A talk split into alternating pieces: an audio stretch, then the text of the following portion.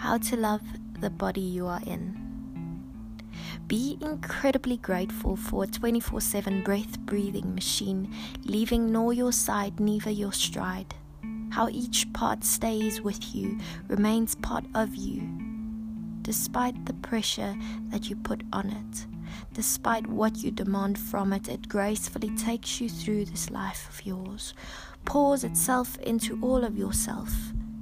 How every part works together for you to play your part in this interwoven world as a microcosm of how we weave our way into existence. Your body is more than merely existing, it is woven into the foundation of this earth always on the move, always trying to prove that you've got it all together. But what if I don't? Won't you be real with me, granting us the chance to see how amazingly fantastic and fearfully drastic it is to be a human being? Being in this body of mine.